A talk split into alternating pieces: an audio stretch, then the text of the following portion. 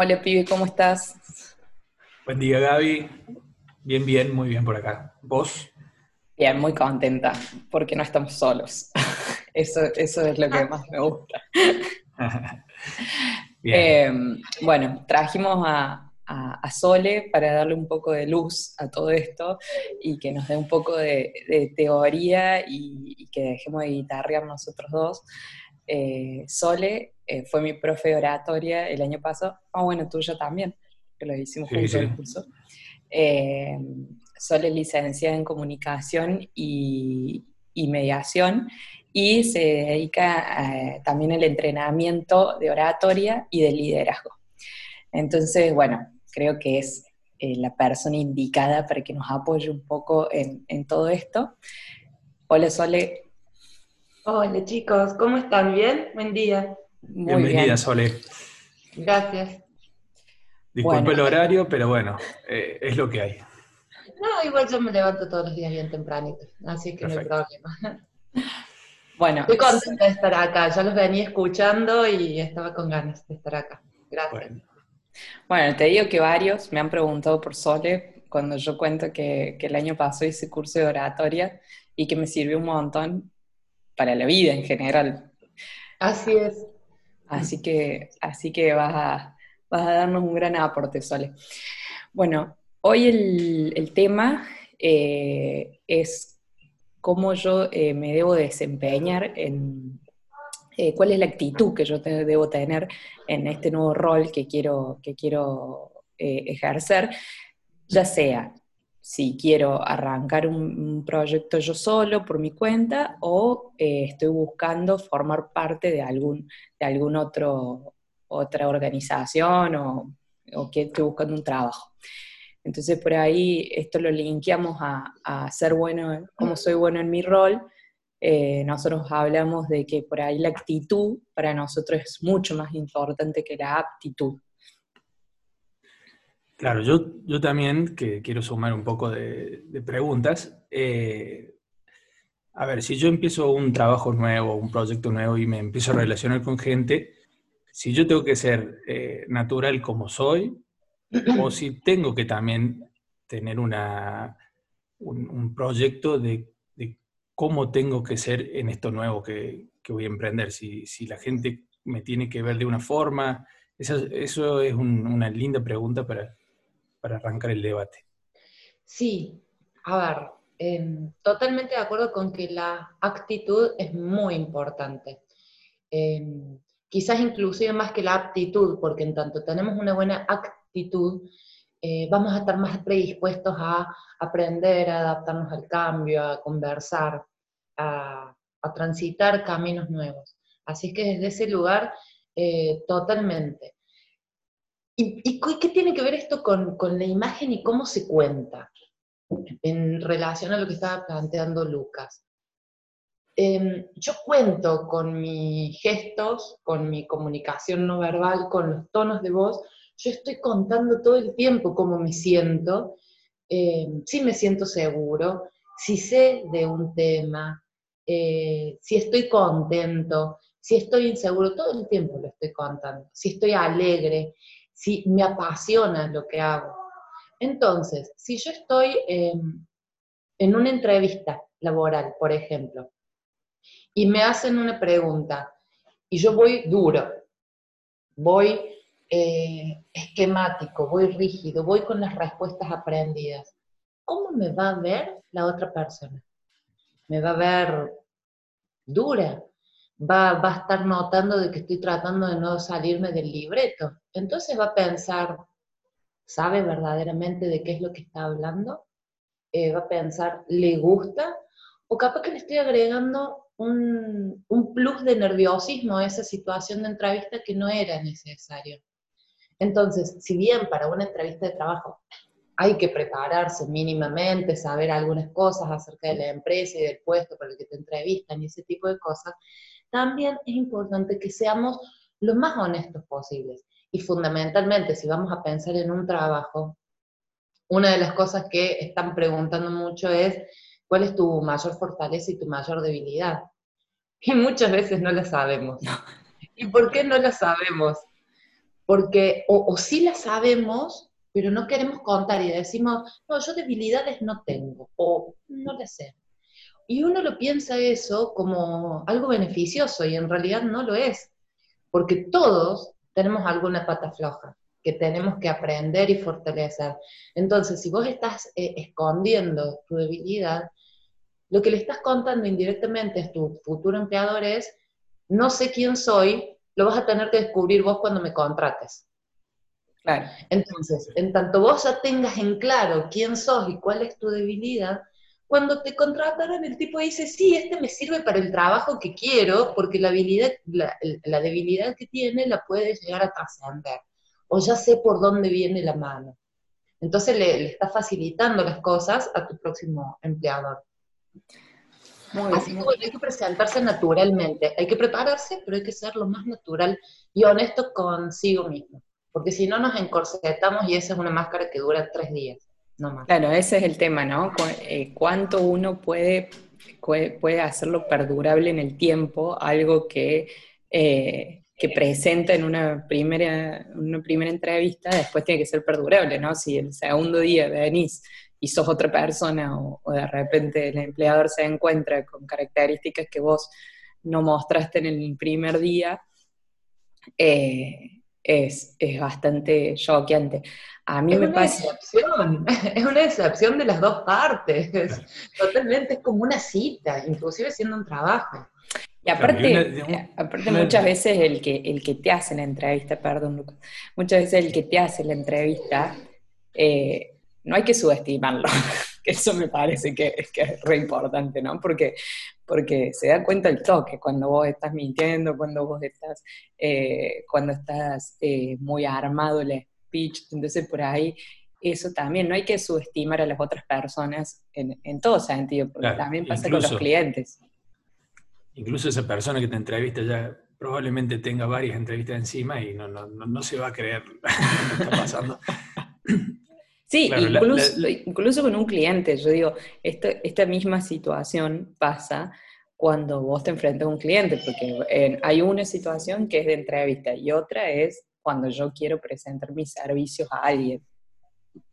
Claro, probablemente lo que uno cree que la debilidad eh, eh, bueno, tiene la connotación de que es algo malo, pero por ahí es solamente decir, mira, en esto yo no tengo experiencia, no, no, no, he transitado mucho camino, pero estoy, estoy apto para poder hacerlo. Hay un, hay un currículum, perdón, un currículum que es buenísimo, que lo bajan todos los chicos, que ese, ese yo ya lo tengo recontravisto, que viene, no sé, en, eh, con pelotitas para rellenar. Y yo me di cuenta, por ejemplo, dice, eh, no sé, predisposición y tiene cuatro pelotitas. Eh, no sé, no sé qué otras cosas decir, bueno, habilidades para la comunicación, pelotita, bueno, todo, todo. Y, una vez lo agarro al de una chica, ¿no? Y, y decía predisposición, una pelotita. y, todo el resto lleno, ¿no? y estaba para estar en la entrevista. Y terminó la entrevista y Marco dice, discúlpame, te quiero hacer una pregunta más. Dice, ¿por qué predisposición pusiste una sola pelotita?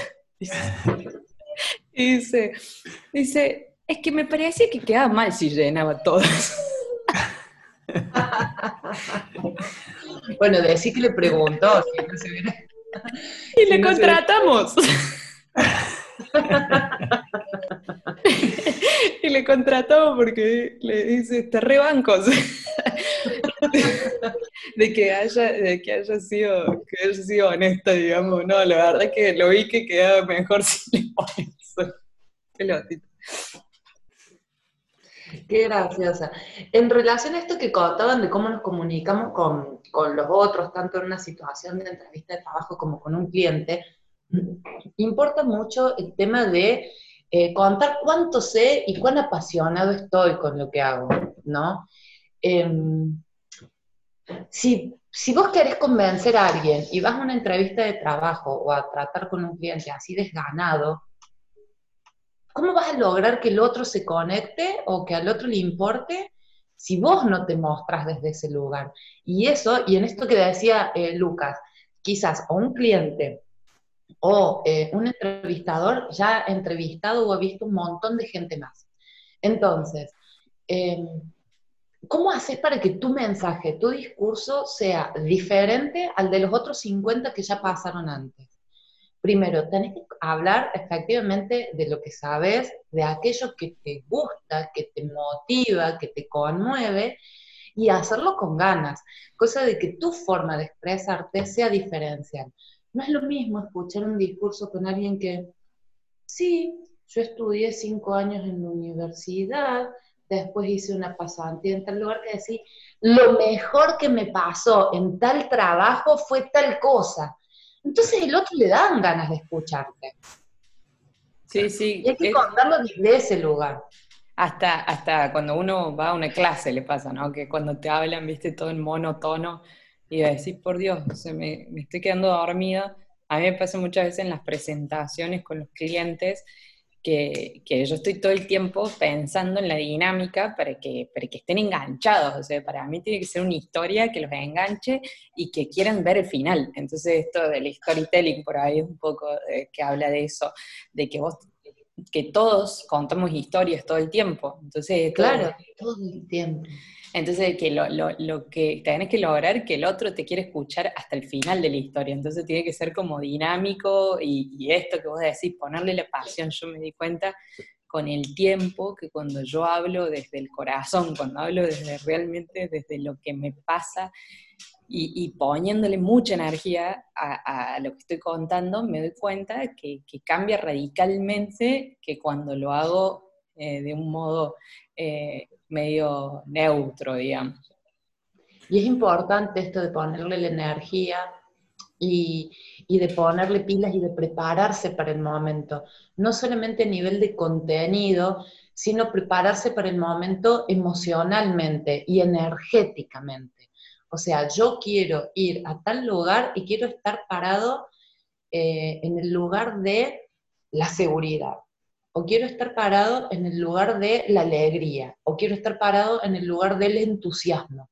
Entonces, cuando yo me empiezo a programar y a mirar en ese lugar, y hasta la vestimenta tiene que ver con eso, la otra persona lo, va, lo, va, a percibir, porque todo aquello que contamos con los tonos de voz y que contamos también con la forma de eh, movernos corporalmente o con la vestimenta, es un mensaje que al no ser quizás tan consciente, es mucho más creíble que las palabras específicas que decimos.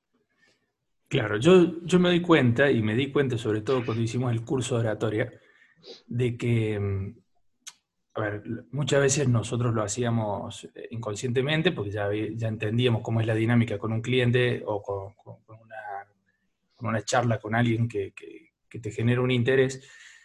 Eh, que claro, que la postura, que el tono de la voz, que, como decíamos, la vestimenta, son tantas, son tantas variables que hay que tener en cuenta que, además del contenido que le va a decir, imagínate que, todavía ni siquiera estamos hablando de, lo que le vas a decir, sino que todo la preparación. Que, bueno, con el tiempo me imagino que quienes están, quienes están en, el trato siempre con clientes o con, proveedores lo van adquiriendo y lo van asimilando, ¿no? Pero como primera instancia tenemos que ser absolutamente autocríticos de, a ver, ¿cómo me van a ver si yo voy así? Eh, ¿cómo me están sintiendo? ¿Cómo me están escuchando?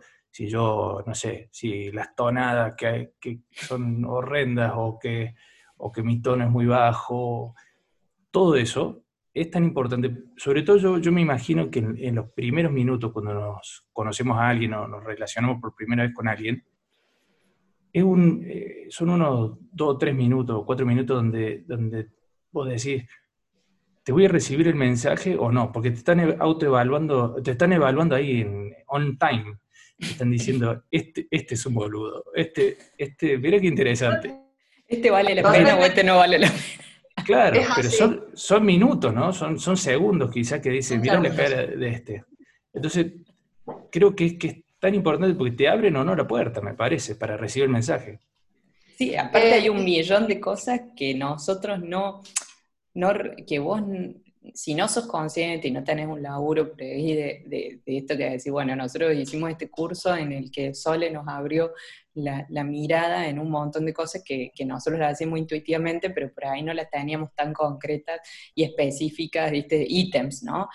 Entonces, cuando uno por ahí sale a la cancha, que por lo general sale a la cancha sin, sin saber nada, eh, no tiene en cuenta un montón de otros ítems como esto de decir, no sé, eh, la presencia, la, vestimenta o, cómo, el otro te va evaluando puntos que, ni sabías vos que, hay que, hay que prestarle atención. Sí, así es. Eh, es. muy importante esto que dicen porque en esos primeros segundos de los que hablaban recién, es en los que se produce un fenómeno que se llama sintonía, que es el momento en el que me acoplo con el otro para que el mensaje y la conversación pueda, el mensaje pueda circular y la conversación pueda ocurrir. Eso es la sintonía, el momento que me acoplo. Imagínense cuando escuchamos radio y, eh, y antes cuando había que buscar el, el dial, buscábamos que saliera lo más limpita posible. ¿Qué pasa? En comunicación decimos que lo más importante es el otro, pero no porque yo me tenga que adaptar al otro, sino porque lo que estoy buscando es ese momento de encuentro y de acople, de sintonía. Entonces, si en esos primeros segundos, minutos, esa sintonía no ocurrió, a partir de ahí la conversación, la puerta se cerró o no. O se abrió la puerta o se cerró la puerta. La comunicación es posible o no. Muchas veces le va a pasar con personas que por ahí son muy aceleradas para hablar y si vos tenés un estilo muy low battery, viene alguien y te habla acelerado y te sentís atropellado. Y se rompió la comunicación y todo lo que escuches a partir de ese momento va a ser bla, bla, bla, bla, bla, pero no te va a significar nada.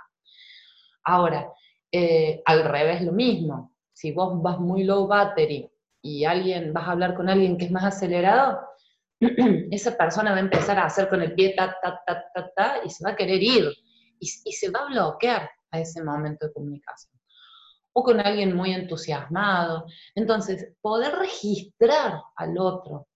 Y si yo lo veo que está muy alto, bajo, eh, subo un escalón, o si lo veo que está muy bajo, bajo un escalón, para tratar de generar ese momento de acople, es lo ideal. Esto en situaciones de tú a tú, ¿no? De uno a uno o de uno con un pequeño grupo. Ahora, si vamos a dar una charla con un grupo, ya más importante, también tenemos que generar ese momento de sintonía llamando esta atención de la que vos recién por ahí eh, hablabas, Gaby. Cosa de conectar al otro y que tenga ganas de escucharme hasta el final. Ahí, ahí me parece que, diste un, par de claves que me parece que está bueno remarcar. Incluso quiero linkear algo que dijiste antes, que para mí me resirve y, y por ahí está bueno subrayarlo. Esto que dijiste de de prepararse en un estado mental para lo que vas a hacer. Esto de decir, estoy presente. O sea, yo lo, practico. Estoy por entrar en una reunión y me tomo unos segundos, ni siquiera hace falta minutos, para ponerme en sintonía de qué estoy por hacer, con quién estoy por hablar, cómo tengo que estar energéticamente. Entonces, eh, conectar con el momento. ¿Y, cuál es el objetivo, no? Porque Tal cual. si voy a entrar a una charla y decir, bueno, yo tengo que, el tipo tiene que verme que yo soy una persona proactiva, voy de una forma. El tipo, si yo quiero que mostrarme confiable, quizás voy de otra forma. Tal cual. Entonces, me parece que eso hay que subrayarlo, esto de decir, tómate unos segundos, unos minutos, no, no es mucho, pero en esta vida que llegamos alocada, donde, donde hacemos una cosa tras otra y nos atropellamos y, y por ahí queremos resolver todo rápido, eh, quizás perdemos oportunidades en el camino por no estar atento. Entonces, para mí eso es como clave. Yo lo aprendí gracias también al curso tuyo, que esto de, de, tomar conciencia y decir, a ver, para, respirar, pensar qué estás por hacer, eh, ir con un objetivo claro, como dice Lucas, para mí también es como decir, bueno, tengo que vender esto, tengo que vender esta idea, bueno, listo. Entonces voy a pelear por eso, digamos. Entonces es como, como y después salís con un, que, gastaste un montón de energía, o sea, después salís y te tenés que ir a dormir. Muchas veces es así. Eh, Perdón, y una segunda cosa que te quiero preguntar y que me parece que también linkeo a lo que acabas de decir, ¿qué es por ahí los nervios? Que muchas veces los nervios nos juegan en contra y nos hacen ensuciar situaciones y perder oportunidades. Entonces, por ahí, si vos tenés algún, algún, algún truco ahí para jugar con los nervios, está bueno. Sí, em, bueno, para las dos cosas. En relación a lo primero que decías, em, siempre que, que, trabajo en oratoria, comienzo trabajando él desde dónde me comunico. ¿sí? Esto de poder ser consciente de cuál es mi emocionalidad. Una de las premisas del coaching es que comunicación, perdón, lenguaje, corporalidad y emoción se determinan mutuamente entre sí, en un sentido o en otro. Y a veces, si yo quiero cambiar mi lenguaje, mi forma de expresarme, eh, tengo que poner en sintonía mis otras dos competencias, la corporalidad y la emoción. Entonces, ser consciente en esto que decían, quiero transmitir proactividad, quiero transmitir seguridad, bueno, ser consciente en dónde me quiero parar. El tema es que a veces vamos a hacer las cosas como en automático y acabamos de discutir con alguien y entramos a una reunión donde tengo que presentar un proyecto sin hacer un parate en el medio y voy con la misma energía. Y atropellas al cliente. Claro, tremendo. Vos imagínate cómo te sale eso. Entonces, es muy importante que seamos conscientes desde dónde me estoy comunicando, que nos observemos a nosotros mismos. ¿Qué es lo que queremos contar? ¿Qué emoción queremos contar cuando estemos hablando? Y eh, desde ahí nos empezamos a conectar con esa emoción. ¿Cómo nos conectamos con esta emoción que tiene que ver también con esto de los nervios que vos decías? Los nervios tienen que ver con el miedo oratorio y la gran mayoría de las personas han tenido, más del 70% de las personas tienen miedo oratorio y son más las mujeres que los hombres los que lo sufren. Em, y esto puede tener que ver con el miedo oratorio y con el miedo a las primeras veces. Yo el otro día escuchaba el capítulo de ustedes de eh, los miedos y tal cual, hay distintos tipos de miedo. El miedo es una emoción que es una respuesta a lo que pasa en el entorno. Y a veces es porque nos sentimos que no tenemos las herramientas suficientes para poder sobrellevar una situación que se nos presenta. ¿sí? Si lo pensamos desde la oratoria, nos pasa esto. A veces sentimos de que no vamos a poder salir adelante con esta situación. Lo que a mí me encanta, eh, después de tantos cursos de oratoria que he dado, es que yo muchas veces me encuentro con gente que viene paralizada y a veces me sonrío así con mucha ternura y compasión porque yo sé que todos han perdido el miedo, pero todos. ¿Por qué? Porque trabajo desde distintos lugares. Por un lado trabajo desde el juego, pero por otro lado lo que se trabaja mucho es la práctica y la seguridad de la persona. Entonces, sin darse cuenta, la, eh, van practicando, practicando, practicando, practicando, insistiendo en distintas cosas hasta que las cosas les salen sin sentido de que las, sin haber sentido que las hicieron antes, ¿no? Y como tips para trabajar el miedo, mucha práctica, mucha práctica, una y otra vez mucha práctica. Y lo conecto de vuelta con el punto anterior que tiene que ver con la respiración. ¿sí? Cada emoción como el miedo, cada emoción está liderada por un patrón respiratorio típico. Y el miedo generalmente se caracteriza por un corte, un bloqueo en la respiración y después una respiración como corta. ¿Sí? Una paralización. Distinto a la alegría o distinto al enojo, que el enojo es... Cuando nosotros nos conectamos con cada uno de estos tipos de respiración, vamos cambiando la forma en la que estamos. ¿Cómo salimos a veces del miedo? En esto que vos decías antes, respiro. Sí, respiro. Estás enojado, respira, estás triste, respira, tenés miedo, respira, siempre respira, no te olvides por la duda. Em, y entonces, ¿qué haces? Cuando te das cuenta de que estás con miedo, haces una respiración un poco más fuerte, más intensa para llenarte completo, tratando de que el pecho se expanda y de inflar la panza, y te vacías. Respiras y te vacías, pero te vacías completo. Entonces ahí es como que le das el espacio a cambiar el chip y a que la emoción cambie. Entonces, tornas el miedo por lo que va a venir. ¿Y qué es lo que va a venir? Ahora, volvés a respirar y pensando en cómo querés comunicarte con la nueva situación, en cómo querés, desde dónde querés comunicarte, cómo querés que los otros te vean. Entonces ahí volvés a respirar, pero ya ahí conectando con esa nueva emoción y con esa nueva situación. Sonrisa, vengo enojado. Me vacío y respiro y digo, hola señor, ¿cómo le va? Hago ese cambio de chip, eh, que es muy importante. Al principio puede parecer un poquito forzado, pero después, cuando ya conectaste, cuando ya ensamblaste eh, la nave espacial con, la, con el centro, ¿sí? cuando ya se conectaron, ya está, ya empieza a fluir. Entonces ya no tenés que estar tan pendiente de ese estado. Bien, y por ahí también no decir eh, la primera frase que no sea la, más importante para que te puedas nivelar y, que tengas un, momento ahí de adaptación, que tu primer mensaje... Se escuche.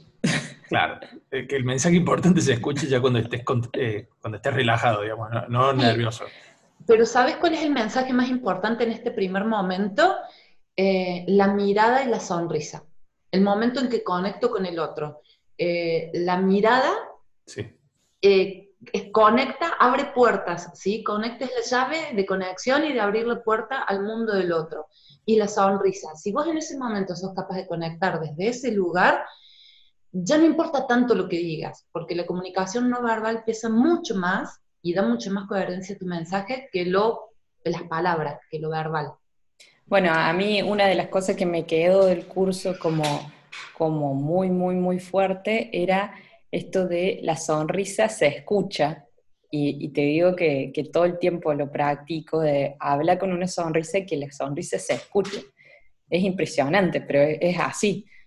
Y si tu trabajo tiene que ver mucho con el teléfono en esta época de virtualidad, ponerle la firma porque no te van a estar viendo. Entonces, eh, eh, como sonreís, eso hace que se amolden todos los órganos fonadores y eh, que uno pueda tener una voz mucho más dulce, más clara, más amable, más cálida, más optimista. Eso conecta, eso se siente.